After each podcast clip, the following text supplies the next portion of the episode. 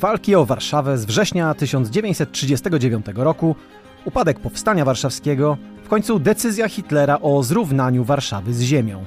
To wszystko zadecydowało o tym, że polska stolica została zniszczona w niespotykanej skali. Wystarczy przejrzeć zdjęcia z okresu II wojny światowej, żeby przekonać się o tym dowodnie. Po wojnie, po początkowych wahaniach, podjęto decyzję o tym, że Warszawa ma powrócić do życia. Ale jak właściwie miało to wyglądać? Czy przedwojenne z górą milionowe miasto miało być odbudowane, czy raczej przebudowane? Dlaczego władze komunistyczne znacjonalizowały ziemię w Warszawie? Kto zaprojektował nowe centrum polskiej stolicy? I ile pyłu wciągał statystyczny warszawiak w początku lat 50. W dzisiejszym podcaście Muzeum Historii Polski opowiemy o pasjonującej historii odbudowy Warszawy. Gościem odcinka jest dr Andrzej Skalimowski, historyk z Instytutu Historii Nauki PAN oraz Narodowego Instytutu Architektury i Urbanistyki. To jest podcast Muzeum Historii Polski. Nazywam się Michał Przeperski i zapraszam. Część pierwsza. Odbudować. Tylko jak? Druga wojna światowa przyniosła Polsce to truizm, ogromne zniszczenia, a Warszawie no to pewnie jeszcze większy truizm, zupełne zniszczenie. Ale wejdźmy w sprawę nieco głębiej. Jak w początku 1945 roku wyglądała Warszawa? Jak miasto powojenne, miasto doświadczone powstaniem zbrojnym i wyburzone czy doburzone w formie kary.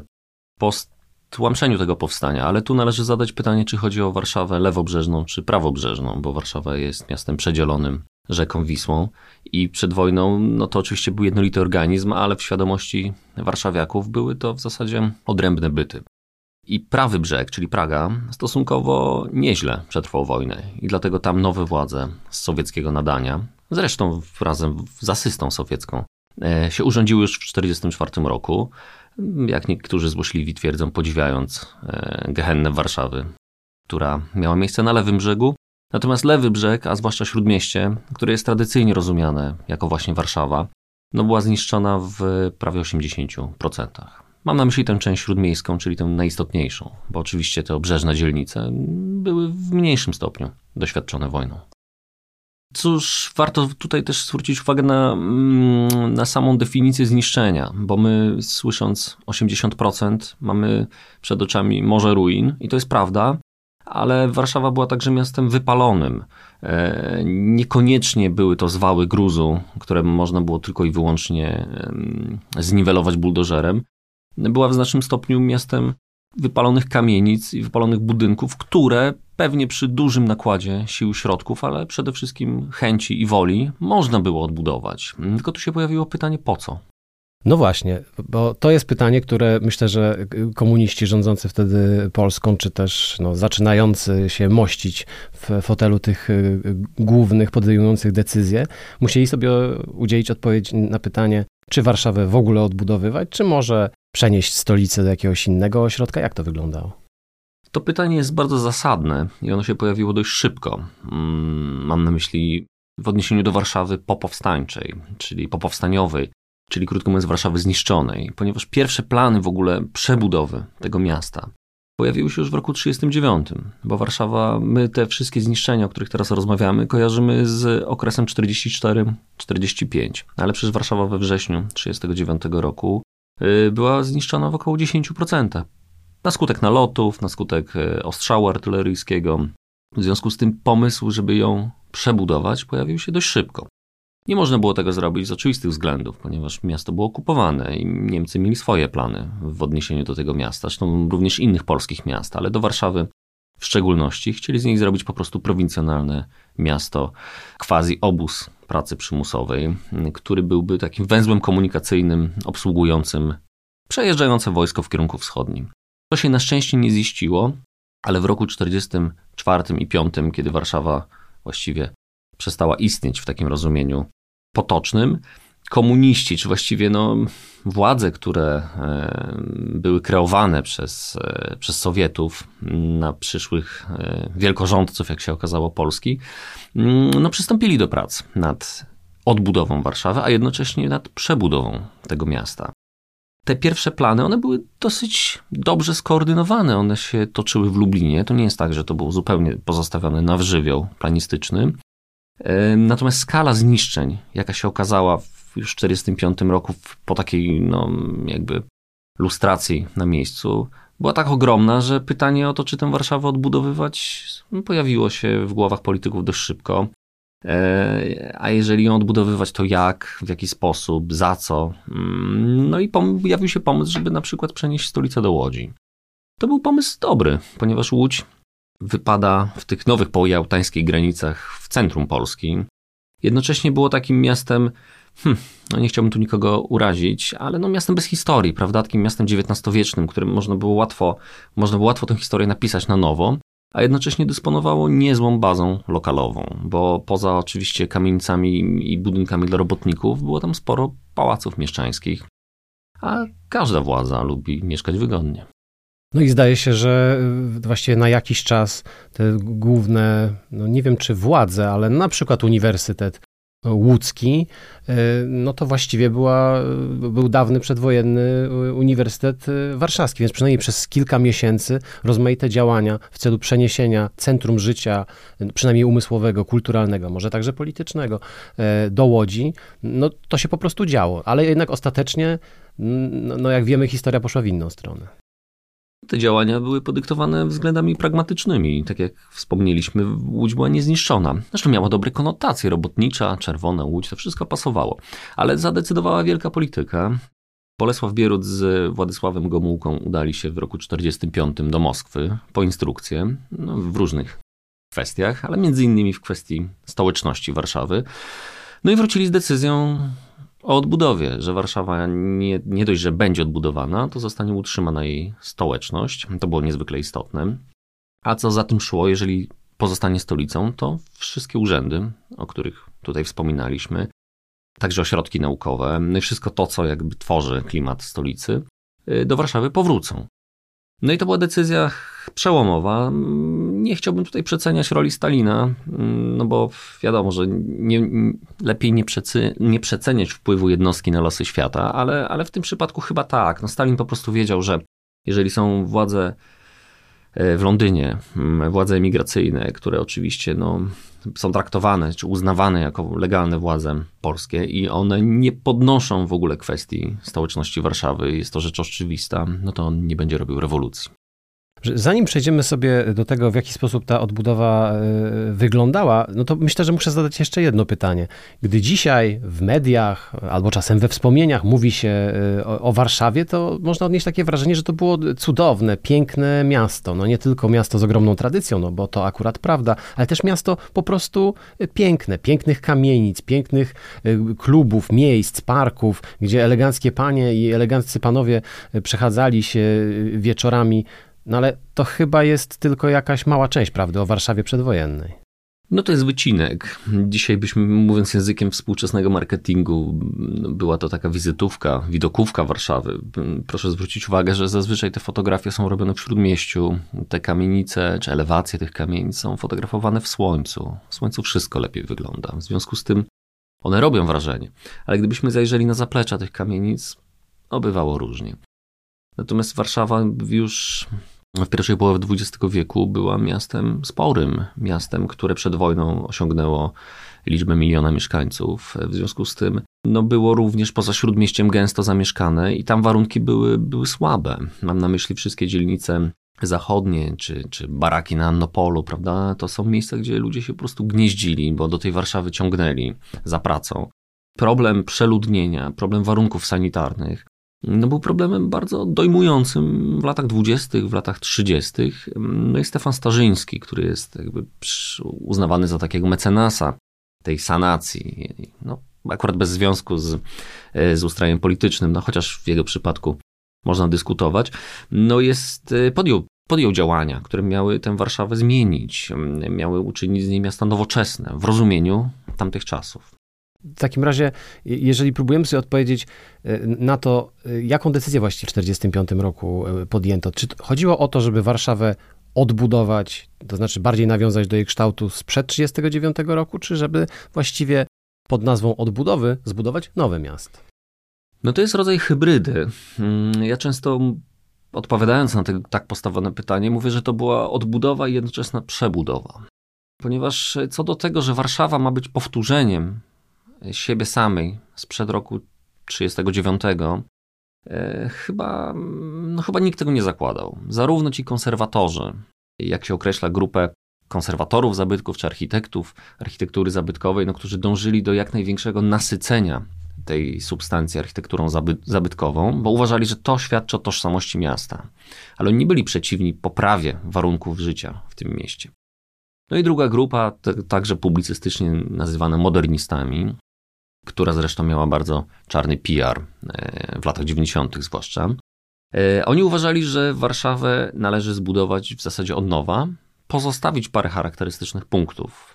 Jakieś kościoły, katedry, kilka pałaców, oczywiście zupełnie z innym przeznaczeniem, natomiast budować na nowo. Budować bloki, budować bloki pośród zieleni, rozgęszczać tę zabudowę, e, napowietrzyć to miasto, mm, jakby zmienić zupełnie jego charakter. To też nie jest nic oryginalnego, to są tendencje z lat dwudziestych, które zostały zebrane i, i, opublikowane w tak zwanej karcie ateńskiej. Mm, tutaj już nie będziemy w to wchodzić, ale wszystkie te koncepcje Corbusiera, to to oczywiście także rezonowało i jakby znajdowało odbicie w Polsce. No i przez ci ludzie w 1945 roku w znacznej mierze to byli ludzie, którzy przetrwali wojnę, którzy chłonęli to w latach 30. No i nagle się pojawiła szansa wcielenia tego w życie. No i tu się pojawiają komuniści, o których pan mówił, którzy bardzo sprytnie te spory wykorzystali. Zresztą w ogóle taktyka salami, przyciągania intelektualistów do, do jakby swojego, do swojego zadania, jakim była odbudowa Polski przecież, prawda?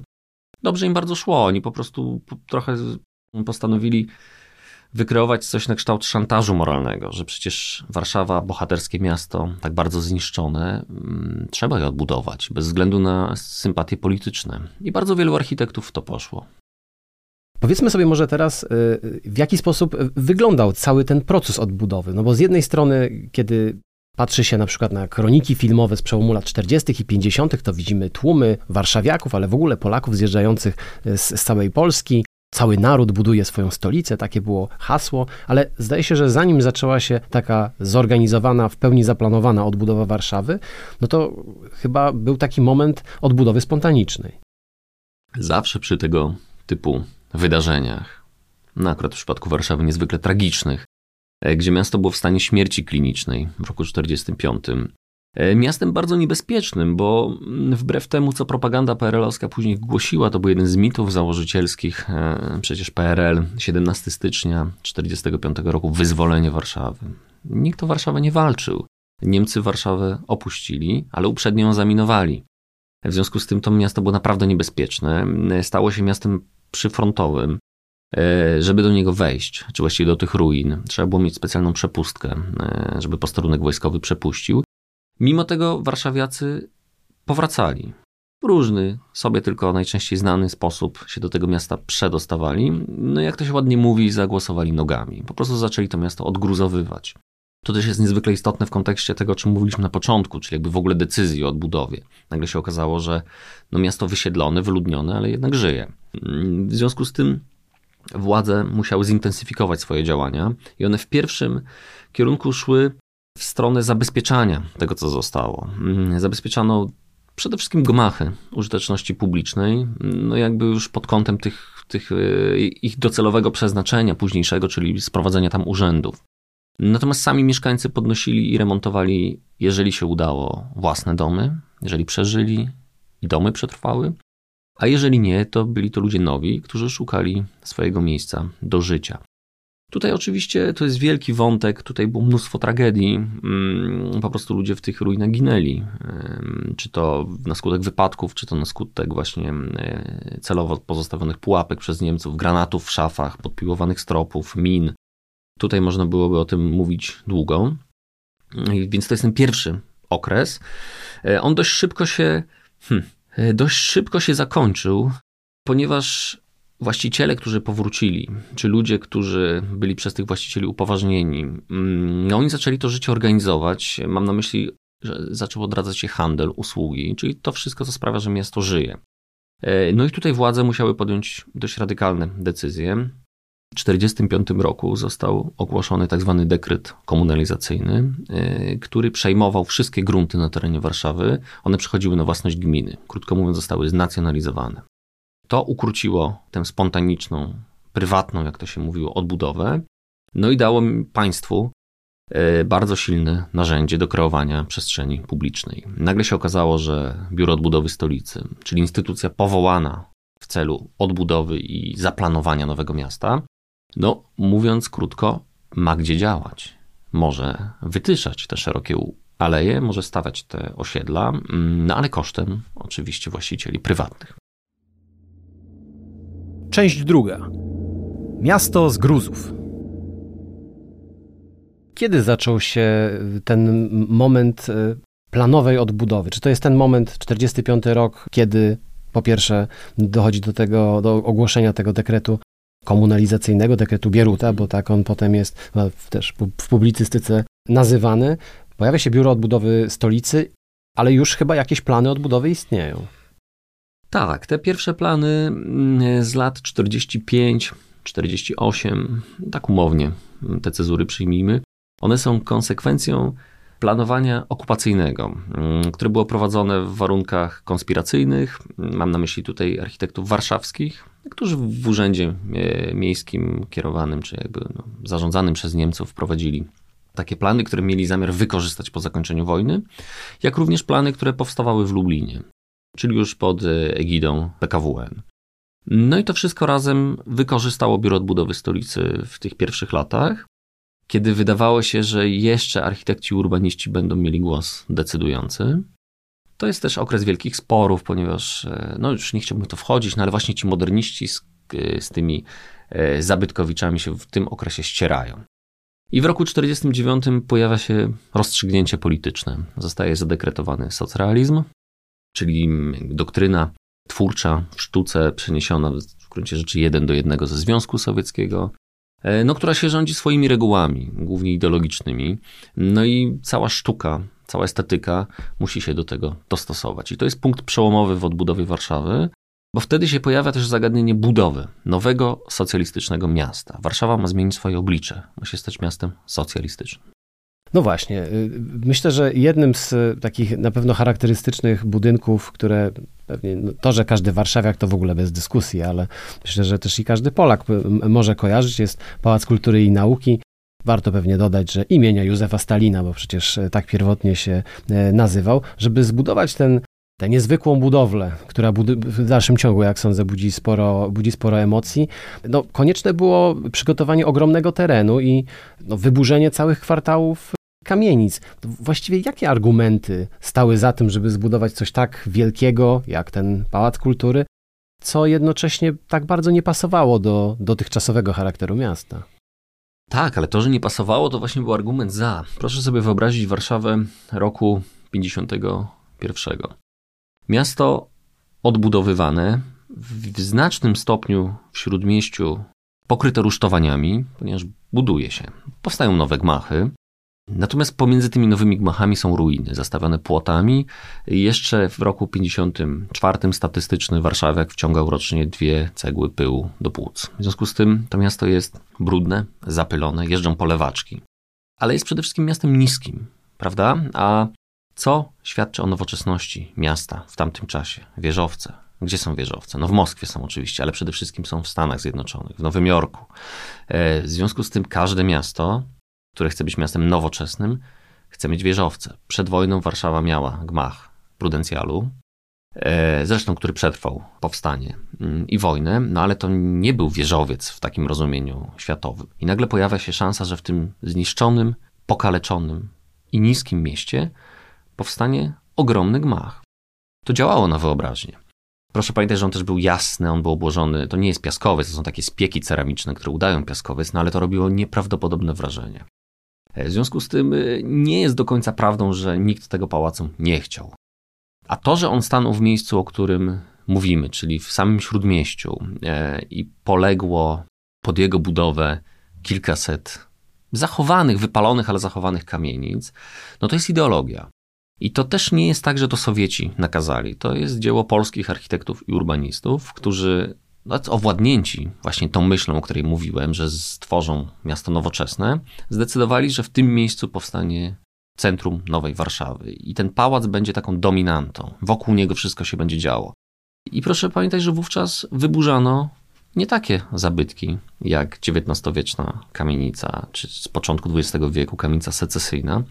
Pod Kilow szły cenniejsze zabytki, w związku z tym wyburzono również ten kwartał pod Pałac Kultury. Jest to podnoszone w dyskusjach krytycznych, ale ja wiem, czy to w tamtym czasie, no, no jakby to jest historyczne, ja nie chcę teraz się wczuwać w rolę ówczesnych warszawiaków, ale nie wydaje mi się, żeby to był przedmiot aż tak gorących sporów. Ale uporządkujmy y, fakty. Jest tak, że decyzja o budowie Pałacu Kultury i Nauki jest decyzją, którą podejmuje ostatecznie kto? Rząd polski.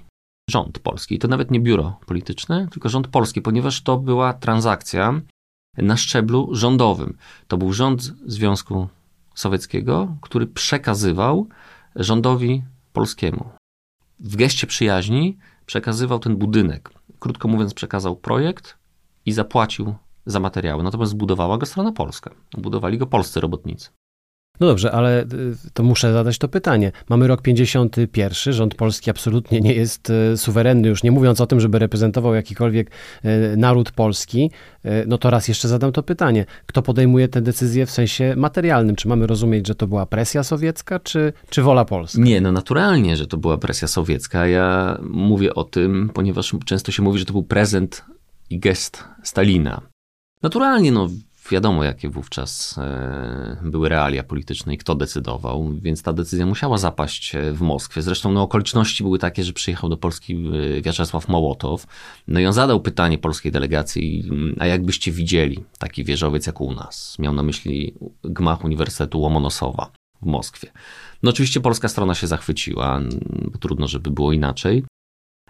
I decyzja zapadła. Tutaj często pojawia się taka no, ja to, ja to e, traktuję w kategoriach legendy miejskiej, że można było coś wybrać, prawda, że można wybrać było metro albo osiedle. Nie można było. To nie była kwestia wyboru.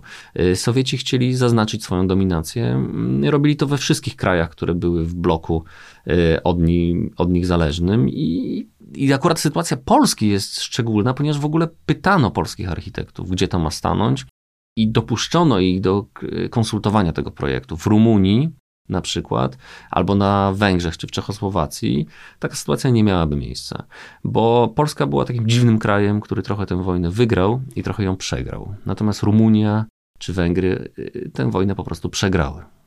No dobrze, mówimy tutaj o budowie y, nowego miasta, o tym, że od 1949 roku y, zaordynowano socrealizm, który y, obowiązywał przez kilka lat jako jedyna możliwa, jedyna dostępna estetyka.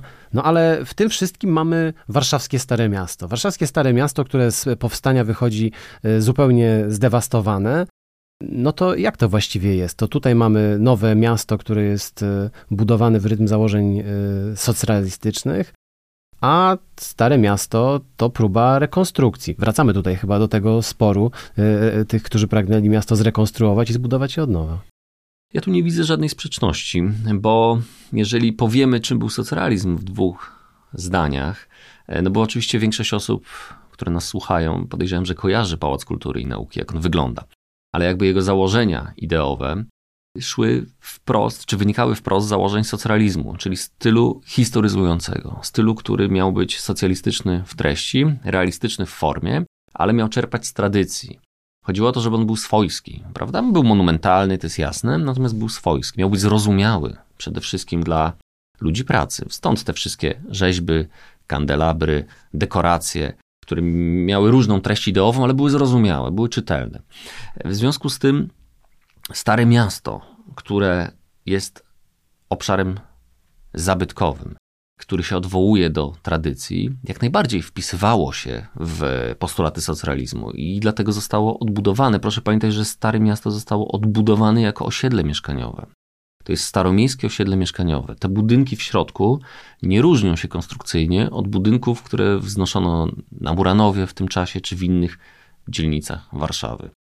E, one się różnią fasadą, one się różnią detalem. Także innym niż przed wojną, ponieważ przed wojną Stare Miasto było nasycone treścią niepodległościową. Po tych wszystkich próbach z lat dwudziestych yy, no, poprawienia stanu rzeczy, bo to w ogóle była bardzo niedobra dzielnica.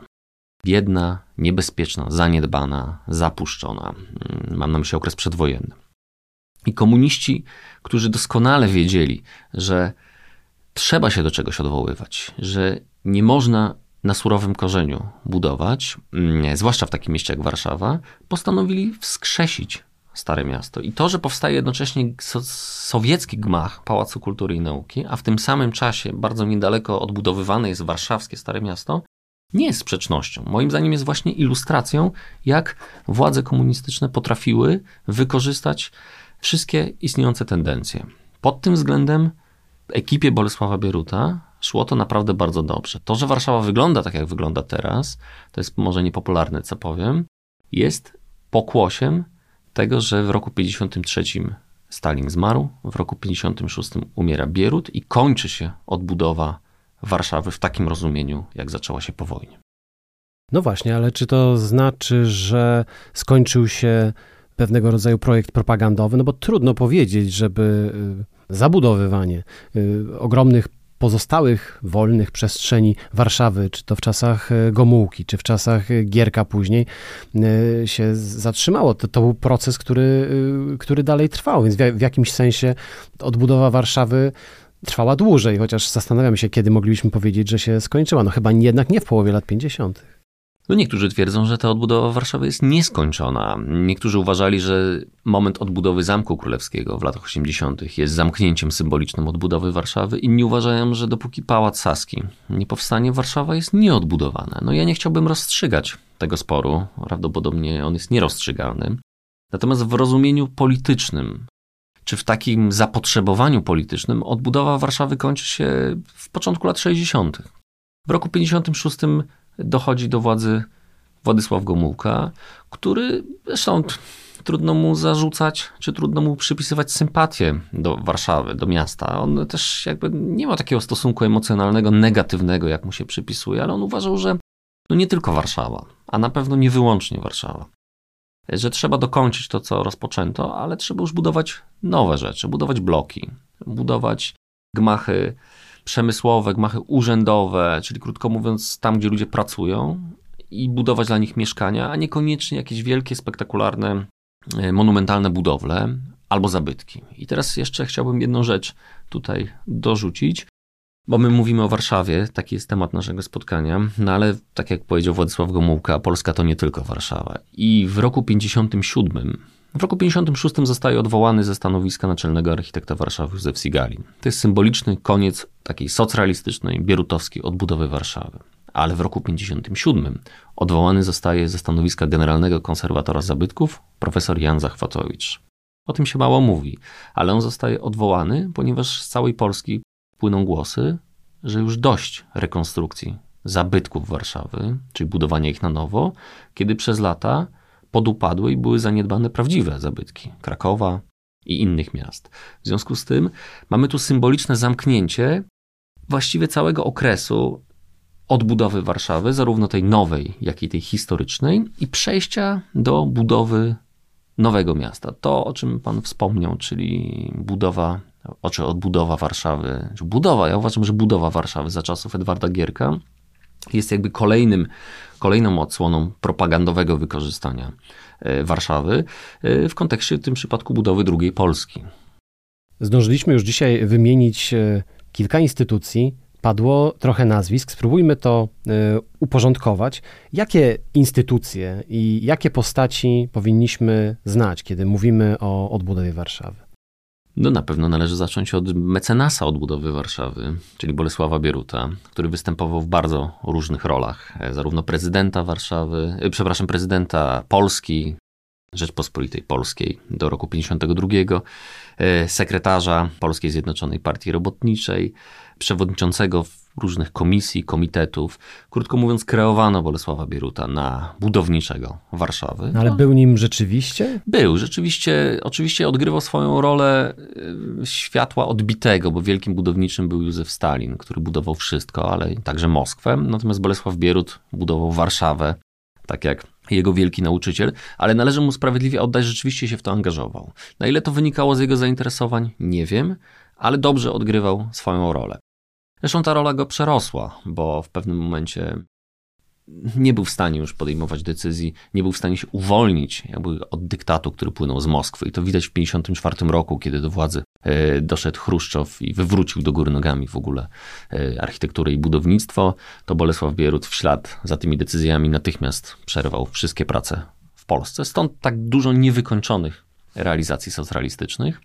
Kolejną osobą w kontekście Warszawy to są wspomnieni, wspomniani już Józef Sigalin, naczelny architekt Warszawy, wcześniej szef Biura Odbudowy Stolicy i profesor Jan Zachwatowicz, e, szef Wydziału Architektury Zabytkowej w Bosie e, i generalny konserwator zabytków. To są osoby, które no, odcisnęły swoje piętno na kształcie tego procesu, jakim była odbudowa.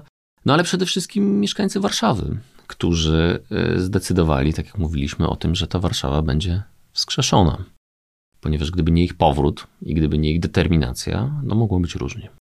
Czy rzeczywiście było tak, że Warszawa przełomu lat 40. i 50. to było Eldorado dla architektów, czy to było takie miejsce, gdzie można było się zawodowo spełnić? No bo tak się zastanawiam, że tam, gdzie tak dużo się buduje, mm, no to właściwie wydawałoby się, że ta przestrzeń na, na, na twórczość jest, choć z drugiej strony jest przecież ten gorset ideologiczny, jest e, system totalitarny, wszechogarniający. No to jak to właściwie wyglądało z perspektywy, no właśnie, twórcy, architekta? Na pewno była to ogromna szansa i to jest ten paradoks, że tragedia miasta stała się szansą dla architektów i urbanistów. Podkreślam to celowo, ponieważ to także byli urbaniści, którzy kreowali e, całe miasta. E, architekci tylko jakby wypełniali je treścią te plany. E, była ogromna, to była ogromna szansa, która się zdarza raz na kilka pokoleń, e, czyli możliwość zbudowania właściwie miasta od nowa, a przede wszystkim poprawienia błędów poprzedników, bo ci architekci wiedzieli, swoim przeświadczeniu, co było złe, i wydawało im się, że mają pomysł, jak to naprawić. Także tak, pomimo tych trudnych i, i w gruncie rzeczy no, mrocznych i okrutnych czasów, dla architektów była to ogromna szansa. Oczywiście to były różne strategie przystosowawcze. Nawet ci architekci, którzy nie chcieli projektować e, zgodnie z kanonem socjalistycznym, no, mogli projektować architekturę przemysłową, gdzie, gdzie można było więcej. Część trzecia. Sukces czy porażka? Powiedzieliśmy bardzo dużo y, o tym, y, co zrobiły władze komunistyczne, jak bardzo to centralnie ważny był problem dla choćby Bolesława Bieruta. No ale władze komunistyczne to jakiś wycinek i to mocno niereprezentatywny tego, co Polacy mogli powiedzieć na temat y, odbudowy. Jak Polacy tamtego czasu, lat 40. i 50., patrzyli na odbudowę Warszawy? Z jednej strony mam na myśli Polaków, którzy żyli nad Wisłą w coraz bardziej niewolnym kraju, a z drugiej strony Polaków, którzy no, na przykład zostali na emigracji. To jest bardzo dobre pytanie, ponieważ e, na początku wspomniał Pan hasło Cały naród buduje swoją stolicę. No ono też się nie pojawiło znikąd.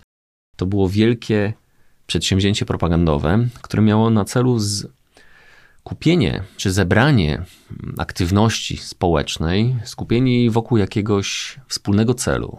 Polska była krajem, który wyszedł z tej wojny no, z wielkimi stratami w ludziach, to jest jasne, no ale także odpadły kresy, pojawiły się nowe ziemie, tak zwane ziemie odzyskane. No i trzeba wokół czegoś to społeczeństwo zjednoczyć. I czymś takim miała być odbudowa Warszawy. To miał być cel, który zjednoczy wszystkich. To nie będzie tylko i wyłącznie odbudowa Warszawy przez warszawiaków dla warszawiaków. Ją odbudować wszyscy. Stąd most śląsko-dąbrowski nazywa się tak, ponieważ z Zagłębia przyjechała stal i te wszystkie znaczki pocztowe, te wszystkie doliczania kilku złotych, mm, czy potrącania z pensji na rzecz odbudowy Warszawy, na które przecież tak narzekali mieszkańcy innych miast, mm, miały właśnie temu służyć, żeby wszyscy czuli się współgospodarzami tego miasta. To jest dosyć dobre z punktu widzenia politycznego i to przez pewien czas działało. No oczywiście, jak wszelkie tego rodzaju akcje, jeżeli trwa za długo, no to się dewaluuje. I wspomniany Władysław Gomułka, znaczy nie wiem czy on, czy ktoś mu to doradził, ale to jest odpowiedź także pośrednio na pytanie, które pan postawił, kiedy odbudowa się skończyła. E, w roku 65 przekształcono SFOS, Społeczny Fundusz Odbudowy Stolicy, przekształcono go w Społeczny Fundusz Odbudowy Szkół i Budowy Szkół. I środki zbierane dotychczas na odbudowę Warszawy zostały przekierowane na budowę szkół. I w roku 66 e, była akcja budowy tysiąclatek, szkół tysiąclatek, między innymi z tego funduszu. E, I to jest taki symboliczny moment, kiedy w zasadzie zakończy się odbudowa Warszawy jako wielkie ogólnokrajowe przedsięwzięcie. No dobrze, a wróćmy w takim razie jeszcze do przedstawicieli polskiej e, emigracji, no bo byli przecież i tacy e, architekci, którzy z emigracji przybyli do kraju, żeby włączyć się w ten proces. Tutaj nie ma jakiegoś wielkiego zaskoczenia. Dopóki ta emigracja funkcjonowała na zachodzie, mam na myśli głównie środowisko londyńskie, to oczywiście swoje pomysły na odbudowę Warszawy również zgłaszała, tylko e, nieobecni głosu nie mają. To były wszystko postulaty, które oczywiście zakładały odbudowę Warszawy. To nie jest tak, że działacze czy, czy, czy architekci, którzy byli na emigracji, oni uważali, że Warszawa ma pozostać ruiną. Tak nie, nie było. Mieli oczywiście inną koncepcję, inny udział kapitału prywatnego w tej odbudowie, może tak bym powiedział. No ale to były mrzonki. I w momencie, kiedy emigracja straciła na znaczeniu, te wszystkie koncepcje również odeszły do lamusa. I w tym momencie architekci i urbaniści, to o czym Pan mówił, którzy wiedzieli, że to jest szansa, działania przede wszystkim w ogromnej skali, raz naprawdę na kilka pokoleń, podejmowali często bardzo ryzykowne no i tragiczne wybory powrotu do Polski.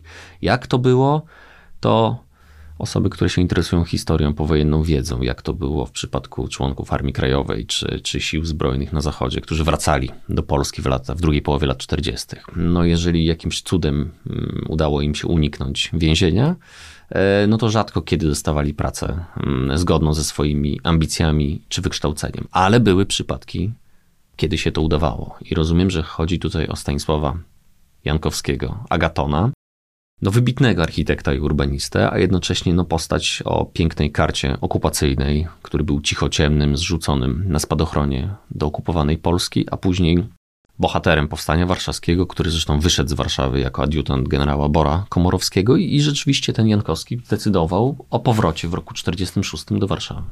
I rzeczywiście odegrał tutaj rolę? Odegrał. E, I teraz jest pytanie, to nie jest, jak rozumiem, audycja poświęcona postaci Jankowskiego, ale jeżeli o nim rozmawiamy, to w dwóch zdaniach. E, on odegrał rzeczywiście rolę, ponieważ trasa WZ, marszałkowska dzielnica mieszkaniowa, czy inne wielkie inwestycje powojennej Warszawy są związane z jego nazwiskiem. Natomiast jego towarzysze broni do końca życia, on żył długo, więc często do końca ich życia, nie byli w stanie wybaczyć mu tego aliansu z władzami komunistycznymi. On odpowiadał, że nie będzie czekał na trzecią wojnę światową w szafie z karabinem, która nigdy nie wybuchnie, że to jest jego obowiązek jako Polaka i Warszawiaka, przystąpić do odbudowy Warszawy, ktokolwiek nią by nie kierował. E, oni uważali, że to była zdrada. Jak było, to już każdy musi rozstrzygnąć sam. Niemniej i takie przypadki się zdarzały. Dlaczego komuniści akurat wykorzystali Jankowskiego? Myślę, że całkowicie instrumentalnie. Oczywiście potrzebny był im fachowiec, to jest jasne. Ich nie było za wielu. Natomiast y, można było wysłać taki przekaz i sygnał, że tutaj ludzie związani z podziemiem nie siedzą w żadnych więzieniach, w obozach, jak mówi propaganda nam nieżyczliwa, czyli Wolna Europa, Radio Wolna Europa, tylko proszę bardzo, budują największe inwestycje w Warszawie. No dobrze, to nas naturalnie prowadzi do puenty naszej rozmowy, a myślę, że powinna nią być jakaś refleksja na temat tego, jak dzisiaj wyglądają dyskusje na temat odbudowy Warszawy, na temat tego, w jaki sposób ona została przeprowadzona i czy należy ją oceniać jako sukces, czy jako porażkę, bo mnie się wydaje, że w dalszym ciągu odbudowa Warszawy no jest tematem żywym, z pewnością w Warszawie. Bez wątpienia, nawet nie tylko w Warszawie, ponieważ wielokrotnie w swojej historii jak i współcześnie jest wykorzystywane jako narzędzie rozgrywek czy przepychanek politycznych. Często się tragizm dwudziestowiecznej Warszawy mm, wykorzystuje do celów no, bardzo doraźnych i to, to jest problem, no ale to jest problem szerszy. Natomiast w kontekście odbudowy Warszawy, y, ja bym jednak zapisał ją po stronie sukcesów. No, udało się podnieść z gruzów miasto, które właściwie no w, w początku 1945 roku wydawało się, że, że pozostanie wielkim cmentarzyskiem. No a dzisiaj mamy jednak e, już prawie 3 milionowe miasto. To jest na pewno sukces. Co do odbudowy, ja jestem jednak zdania, że odbudowa miała swój czas. okres powojenny, ona czemuś służyła. To, o czym mówiliśmy, e, stąd w ogóle koncepcja odbudowy zabytków. Przecież się zabytków nie odbudowywało. XIX wieku odbudowa zabytku była fałszerstwem. Zabytek miał być w takiej formie, w jakiej jest. Jeżeli był zniszczony, niech zostanie trwałą ruiną. A nagle się okazuje, że Polacy i Warszawiacy odbudowują Stare Miasto, całe dzielnice, pałace. To była rzecz nieprawdopodobna. Ale właśnie dlatego, że Niemcy zniszczyli z premedytacją, Polacy z premedytacją to odbudowali. Czemuś to służyło? W jakimś sensie taką wielką nagrodą, tak sądzę, dla warszawiaków, dla tych, którzy byli zaangażowani w odbudowę, e, zwłaszcza Starego Miasta, było wpisanie w roku 1980 e, z warszawskiego Starego Miasta na, na listę UNESCO. Tak, we wrześniu 80 roku. Wydaje mi się, że to miało także związek z karnawałem Solidarności. Chodziło o wciągnięcie jednak Polski w taką orbitę wpływów e, zachodnich. To był taki moment, kiedy mm, można było więcej. Mm, I właściwie Stare Miasto, czy odbudowa Starego Miasta została doceniona przez UNESCO. To też jest paradoks. E, nie za to, że została wiernie zrekonstruowana ta starówka, bo tak jak powiedzieliśmy, ona nie została. Ona została zbudowana w podobnej formie, ale w zupełnie innym układzie, zupełnie inną treścią.